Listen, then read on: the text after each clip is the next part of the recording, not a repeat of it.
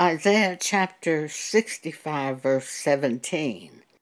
God says, Behold, I create new heavens and a new earth, and the former shall not be remembered, nor come into mind.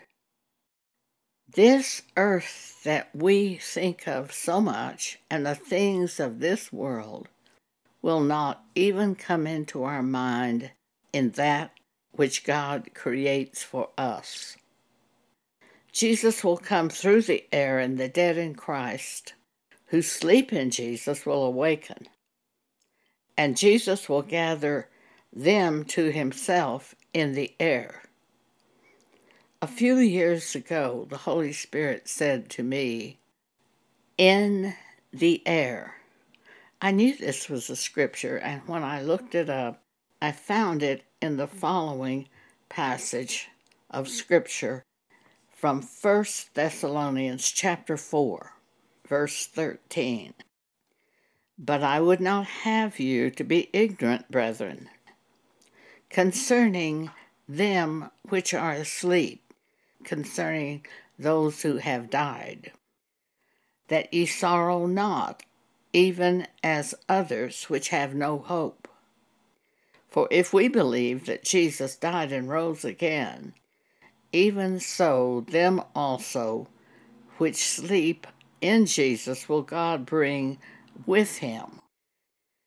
For this we say unto you by the word of the Lord, that we which are alive and remain unto the coming of the Lord shall not prevent, go before them which are asleep.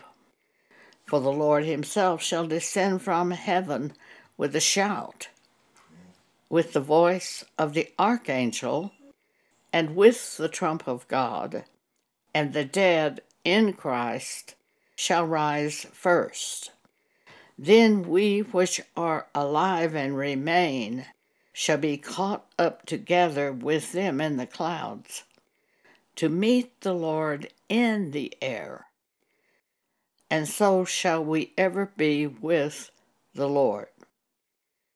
We will be taken into the air, and then we will be taken to the new heaven and the new earth, and that's where righteousness will be, is in the new heaven and the new earth.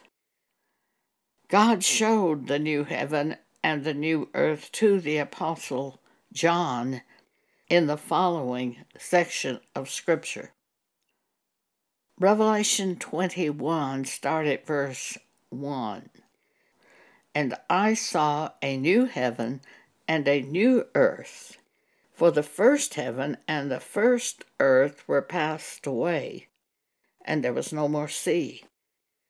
And I, John, saw the holy city, New Jerusalem coming down from God out of heaven, prepared as a bride adorned for her husband.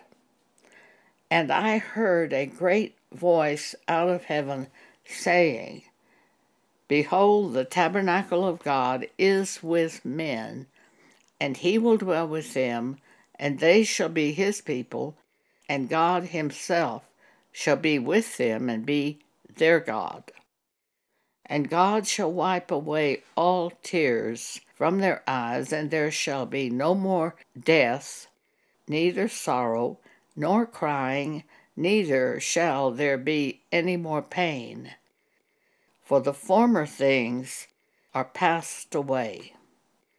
And he that sat upon the throne said, Behold, I make all things new. First, the dead in Christ are raised, and then those still living on the earth are taken into the air. After that happens, God will destroy this present heaven and earth. 2 Peter 3. Start at verse 10. But the day of the Lord will come as a thief in the night in the which the heavens shall pass away with a great noise, and the elements shall melt with fervent heat. The earth also and the works that are therein shall be burned up. Seeing then that all these things shall be dissolved, what manner of persons ought ye to be in all holy conversation and godliness, looking for and hastening unto the coming of the day of God, wherein the heavens, being on fire, shall be dissolved, and the elements shall melt with fervent heat. Nevertheless, we, according to his promise, look for new heavens and a new earth wherein dwelleth righteousness.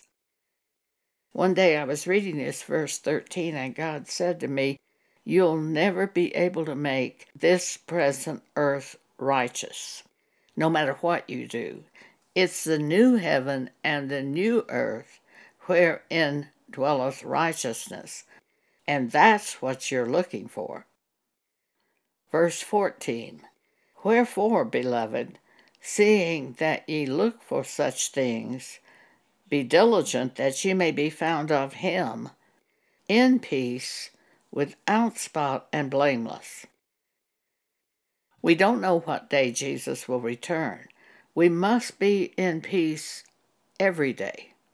When something troubles us, we must do what Paul said in Philippians chapter 4 verse 6. Be careful for nothing but in everything by prayer and supplication with thanksgiving. Let your request be made unto God.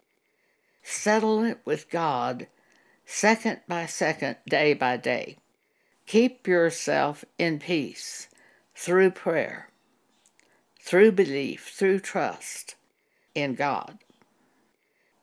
If you're careful about anything at all, you have not come into a state of peace.